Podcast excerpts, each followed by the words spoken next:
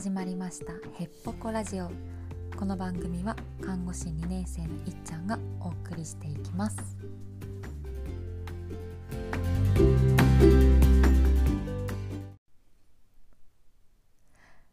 はい、ということで本日はさんがつさんじゅういちにち水曜日です。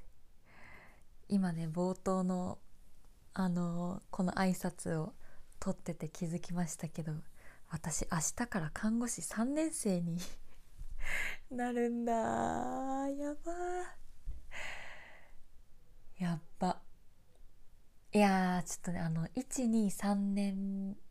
目があうんと看護師ってさんねんめが終わったらようやく一人前っていうなんか共通認識がみんなの中でねあるんですけど、でいちねんめはもうほんと新人ちゃんって感じで、でにねんめはうーんまあいちねん生よりはいろいろ分かってるし、もう全然業務とか滞りなく行えるけど、まあまあちょっとねなまあまだまだ分かんないことあったら聞いてねっていう感じで、まあ、さんねんめにもなるともう結構ねその教える側にちょっとずつなっていくし、完全にその先輩方からはもう一人でできるよねっていう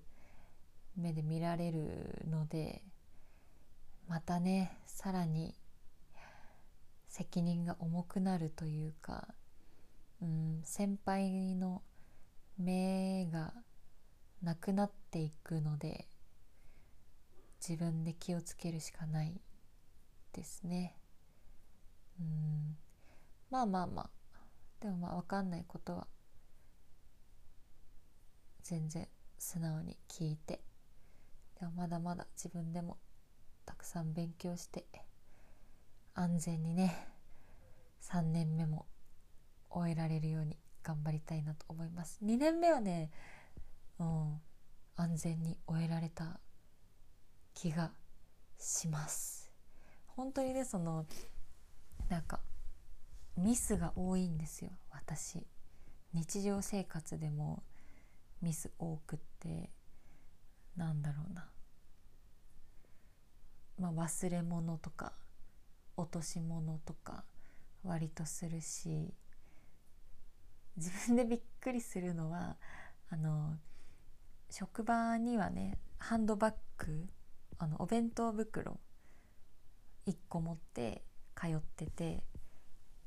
そのそのコンパクトなバッグいっこだけ持って行ってるんですけど、それをね落とすんですよね。なんかあんまなくないですか？道端で手に持ってるバッグ落としてる人あんまいないじゃん。でもなんかね落とすんだよね。バッグそれしか持ってないのに手が緩んじゃうっていうか落としちゃうんだよねまあミスが多いとはちょっと違うのかもしれないけど、まあまあそういうちっちゃなね失敗ミスが多いから、職場でもあやばいやっちゃったみたいなのは全然あるんだけどあるけど患者さんのことは傷つけてないと思う今年いちねんだから、もうね大いに自分を褒めてあげたいポイントですね。もういいの、ミスはねいいの、私はミスしちゃうから。でもそれによって患者さんになんか何らかの不利益がいかないように、とりあえずそこをね気をつけております。私がねその仕事の勉強を結構やってる結構やってるっていうか、まあ、研修とか参加して他の同期とかよりも積極的に勉強してるのは割とそこも理由の一つで、うん、人よりミスが多いのは仕方ないけど、患者さんのことは傷つけたくないから知識でそこにストップをかけるっていうか、あ、これやっちゃダメだよねとか、こうこうこうなってるんだからこれちょっとおかしいよねっていう、そこを自分で気づけるようになるためにも勉強してますね。うん、さんねんめだ。やばくない？ちょっとあっという間だな。まあまあまあ、にねん生最後のラジオ聞いていってくださいませ。で、今日はあのめちゃくちゃね充実した一日で、今日お休みだったんですけど、あの友達と美術館をはしごしてきました。イエーイめちゃくちゃいい一日だったの。本当にね良かったよ。まあ、まず初めに言っとくと、私は全然芸術とか分からなくてビギナーです。美術館ビギナー、芸術ビギナーなんだけど、でもね楽しかったの今日。まずね朝朝しょっぱなから最高だったんだけど、東京駅にまずね朝友達と集合して、でうーん友達がお腹すい、私はご飯食べてから行っちゃったんだけど、友達がお腹すいたって言ってて、でお腹減ってると美術館あんまなんかしっかり回れないっていうか、美術館って結構体力使うから、じゃあちゃんとなんか食べてから行こっかって言って、あの東京駅の丸の内口のあの右奥のあのおしゃれな建物、わかりますかねえっとねうーん丸ビル？違うかな。東京駅のっていうか、そもそも丸の内口がねめちゃくちゃおしゃれですよね。あれはいいよね。あ、新丸の内ビルディング、多分ねその東京駅使う人は分かると思う。あのおしゃれなビル、まあまあ大変おしゃれなビルがあるんだけど、そこに結構カフェが入ってて、まあ、そこプラプラ歩いてちょっとご飯軽食食べるとこ見つけようかって言って入ってったんだけど、そこでおしゃれなカフェに入ったんですよね。でそこがねなんかねすっごいよくて、友達はがっつりサンドイッチ食べてて、で私はお腹いっぱいだったから、まあ、ドリンクなんか飲もうと思って、で何にしようかなと思ったんだけど、私インドが好きでね、でインドでチャイが好きだったんですよ。ででもなんかその旅行旅行によるこのこのフィルターもあって、めっちゃ美味しいなチャイって向こうではインドでは思ってたんだけど、日本帰ってきてからあんまりなんか、あ、めっちゃ美味しいなこのチャイって思えるチャイには出会えてなかったんだけど、そこのカフェのチャイがめちゃくちゃ美味しかったの。なんかねびっくりしちゃった。結構甘めのチャイだったんだけど、シナモンもしっかり効いてて、すっごいね美味しかったんだよね。めちゃくちゃお気に入りでした。しかもそこのねお兄さん、カフェの店員さんがやさ優しいというか気さくで、うんなんか何私が悩んでた時もそのメニューの相談に乗ってくれメニューの相談は、まあ、相談に乗ってくれたし、だからそのお兄さんの後押しもあってチャイにしたんだけど、マジで最高だったね。でそのドリンクをドリンクっていうかお盆お盆を返却する時に、そのお兄さんにチャイ美味しかったですっていうのも伝えられたし、結構ねこれ勇気いるんですよ、私にとっては。なんかこれ伝えてあげたら絶対この人は喜んでくれるんだろうなと思っても、なんか自分で勇気出なくて伝えられなくてみたいなことがちょこちょこちょこちょこっていうか割とあるんだけど、でもその時はねちゃんと伝えられたし、それでそのお兄さんも喜んでくれたし、とってもね幸せな気持ちでした。でそこからあの美術館に行ったんだけど、その美術館がえっとね三菱三菱一号館美術館っていうところで、東京駅からごふんぐらいかなのところにあったんですけど、いやーなんかねこの美術館のロケーションも最高で、っていうかね天気が最高だったんですよ。今日はそこかも、全てはそこ。めちゃくちゃいい天気だったし、春だった。にじゅうどぐらいかな、雲一つない青空、めちゃくちゃ春でした。でそのこのね三菱一号館美術館っていうところのロケーションが最高だったんだけど、なんか何が最高かっていうと、そもそもねめちゃくちゃこのレンガ作り、レンガだったかな、確かレンガのすごくおしゃれな建物なんですよ、この美術館自体が。でそこの隣隣というか、その美術館の前にちっちゃい広場みたいなのがあって、でそこがねすっごくねなんか幸せな空間で、うん、いっぱい木が生えてて、でそのお向かいのビルのテラス席があって、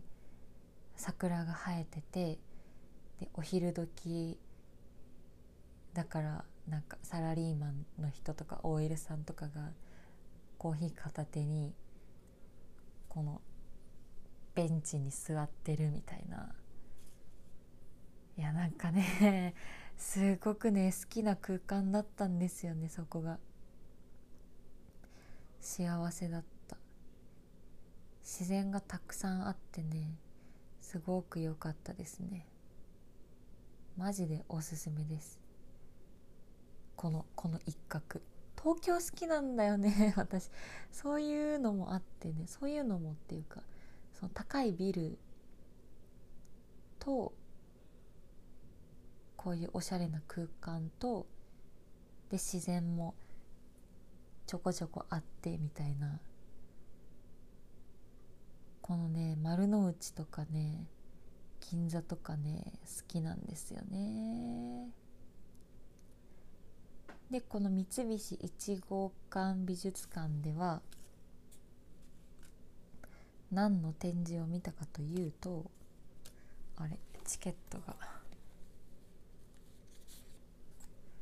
コンスタブル展、コンスタブル展に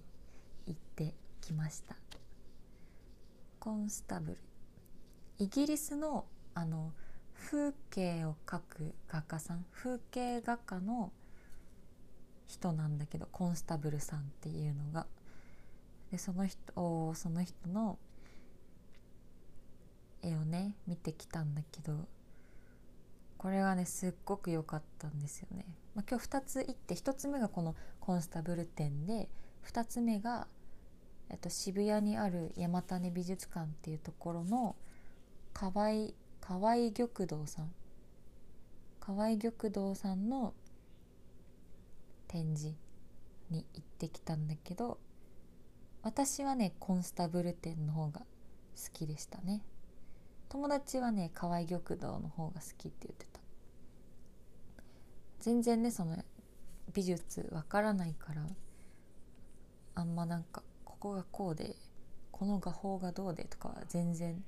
言えないしわかんないんだけど、そのコンスタブルさんは空、雲の描写にこだわった人っぽくって、て、めちゃくちゃね綺麗でした。雲が、私もともと好きなんですよ、雲雲が好きっていうか、そうだね、雲のある空がめちゃくちゃ好きで、で、うん、山が好きっていうのもその理由の一つは空が近いからなんですよね。多分空を近くに感じられるから山に登ることに最近ハマってて、だからもともとね空が好きなんです。中学生ぐらいの時からなぜかなぜかっていうか、まあ、中学生ぐらいの時から好きで、でコンスタブルさんのその絵がねすっごく綺麗だった。雲がね綺麗だったな。うまくね説明できないんだけど、その今日の発今日の発見は、雲ってモノクロじゃないんだっていうのが発見で、今日のそのコンスタブルコンスタブルさんの絵にはピンクとか黄色とか青とか本当にいろんな色が雲の中にあって、私の目には見えないけど多分もっともっといろんな色であの雲は作られてたんだと思うんだけど、雲ってこんなにカラフルなんだって気づけたことが今日の発見だったかも。でね、帰り道歩いてても今日雲が結構あそう帰り道は雲出てたんだけど、うん、今までモノクロにしか見えなかったけど、あ確かにピンクとか黄色とか混ざってるなと思って、すごいよね。なんかこれはね良かった、大発見です。自分の中ですごくねおすすめ、よかった。風景好きなんだな私は。なんか浅い浅い感想しか言えまあまあちょっとは言ってくださいとしか言えないですね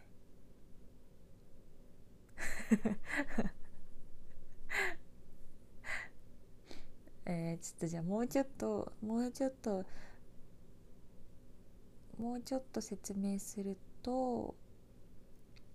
ちょっと待ってね、ホームページ開きますね。うーんあごがつさんじゅうにちまでやってるらしい。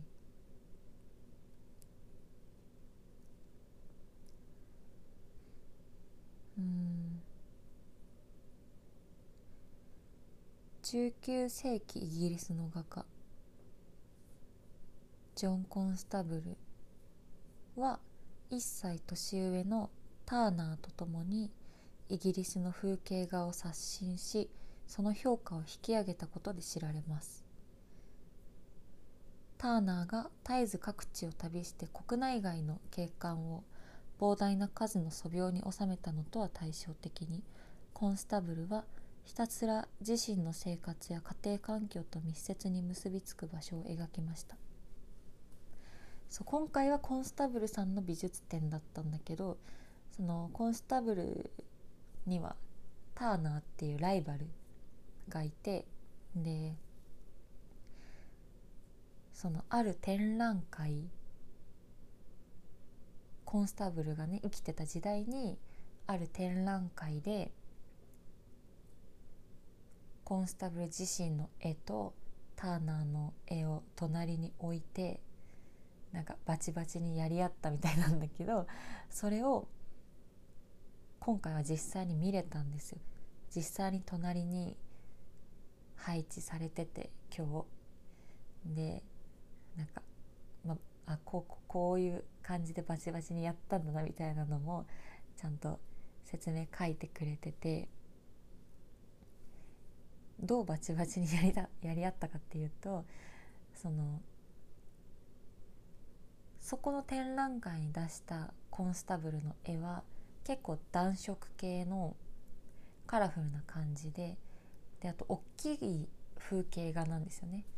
サイズがね大きくてね、横にメーターとか縦 いってんごメーターとか、ちょっと違うかも。そんな感じに大きい絵で、でそれに対してターナーは寒色系の絵で、でサイズもねちょっとちっちゃいんですよね。いちメーター弱かけるごじゅうとか、多分それぐらいで、でそのね配置をその時にそのコンスタブルがその展覧会のなんだろう運営側に、展覧会のっていうかそのなんちゃらアカデミー、その当時のイギリスのうんアート界において結構上の方にいたみたいで、でその展覧会においても、あなんちゃらちょっと待ってね、なんちゃらアカデミーっていうのがね、あロイヤルアカデミーっていう確かに団体がいて、でそこの内部の人だったんですよ、コンスタブルはその当時で。そのロイヤルアカデミーが主催する展示会、ロイヤルアカデミー展でそのコンスタブルとターナーの絵は隣に並んだわけなんだけど、そのコンスタブルはその絵の配置とかにも権限を持ってて、でだからこの配置は悪意あるだろうってターナーが怒った怒ったみたいで、でなんか暖色に対して俺のは寒色だし、サイズもなんか俺の方がちっちゃいし、なんかなんかずるくねみたいになって、でこれ面白いなと思ったんだけど、バーバーバーバーニシングかな、うーんバーなんかね、その展覧会展示会に絵が飾られた後にその画家の人たちは自分の絵をちょっと手直しできるみたいで、あバーニシングデーだって。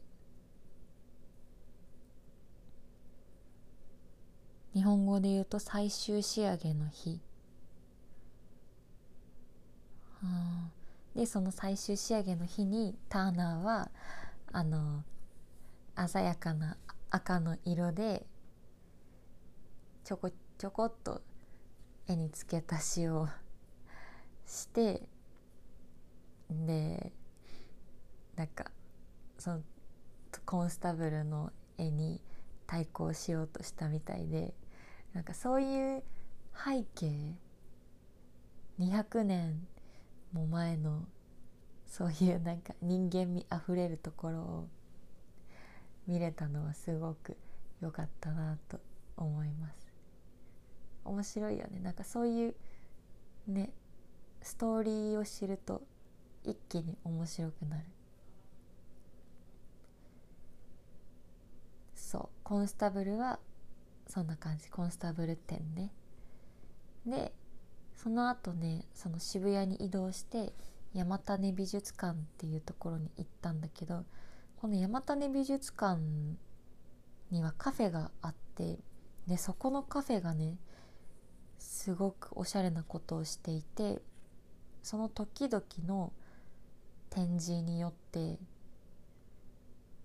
出す和菓子を変えてるんですよ。洋菓子もいっこだけあったかな。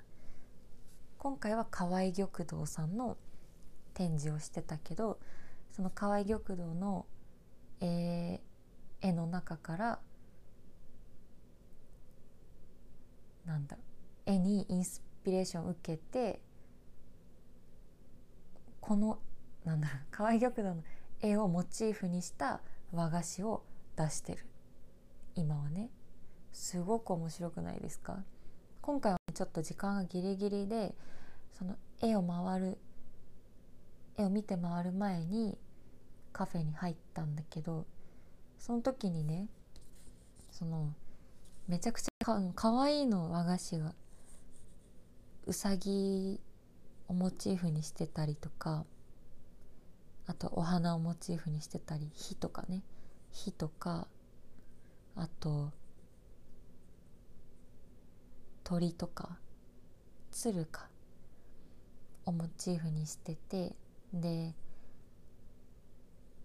絵を見る前にカフェに入ったからさ、この和菓子がどのどの絵の和菓子なんだろうっていうのは分かんなかったんだけど、まあ、とりあえずその和菓子単体で気に入ったものを、まあ、その時食べたのね。でそれがね、その抹茶とかお茶とかと一緒に出してくれて、すごく美味しかったんだよね。今日美味しいものしか口にしてない。めっちゃ幸せだ。美味しいものはやっぱいいねいいですよね。でその後中にね展示を見に入ったんだけど、うーんこっちの方がなんか言葉で表すの難しいかも。こちらも風景画でした。基本的に風景画っていうのかな、ちょっと難しいね美術のこと。まあ、木が生えてたり、うん滝があったり、風車があったり、馬がいたり、人がいたり、山があったり、あとちょこちょこ動物の絵、虎とか馬とかうさぎとか猿とかの絵もあって、でそこはねなんかそのこの河合玉堂さんの人柄がねものすごく良かったみたいで、その馴染みの深い人々が河合玉堂さんに対してどう思ってるかとか、その河合玉堂さんがこういう風に言ってますみたいなセリフとかがところどころに展示されたりとかしてて、結構ねそのあんまり今まで画家の人のなんか人柄とか思想とかあんま美術館で考えたことなかったけど、そこら辺をねこの河合玉堂の展示は結構説明してくれてたから、それはね面白かったですね。すごいね好かれてる人なんだなってね伝わってきた。でその中で私が一番好きな展示があったんだけど、それが海海の絵で、岩がちょっとあるとこに結構強めの波がこうバッサバサ来てるんだけど、なんか波しぶな波しぶきの表現がめちゃくちゃ綺麗でね見とれてしまいました。うんだしマジでこれ後から気づいたんだけど、私が食べた和菓子その絵のやつだったの。めっちゃすごくないですか？超たまたま。でもね嬉しくてねテンション上がったよね。すごくないめっちゃたまたまだけど嬉しかった。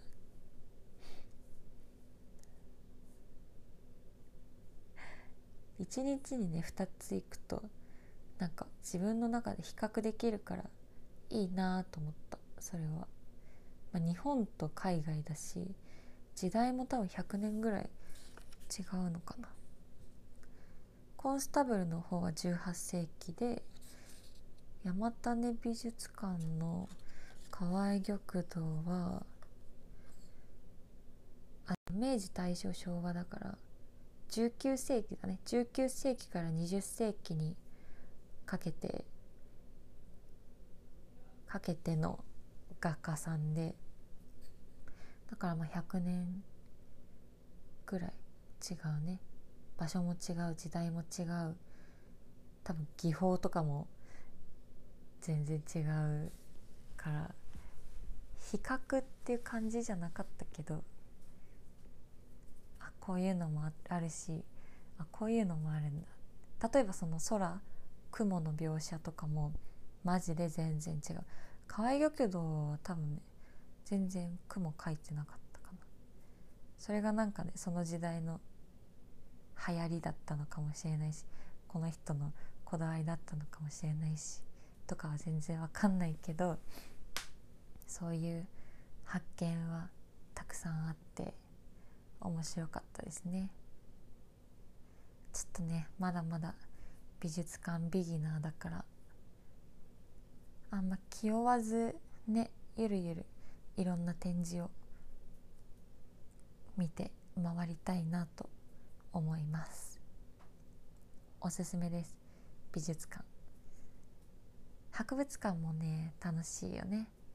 何かおすすめの美術館とか博物館とか展示とかあったら教えてください。ぜひぜひ。ではおやすみなさい。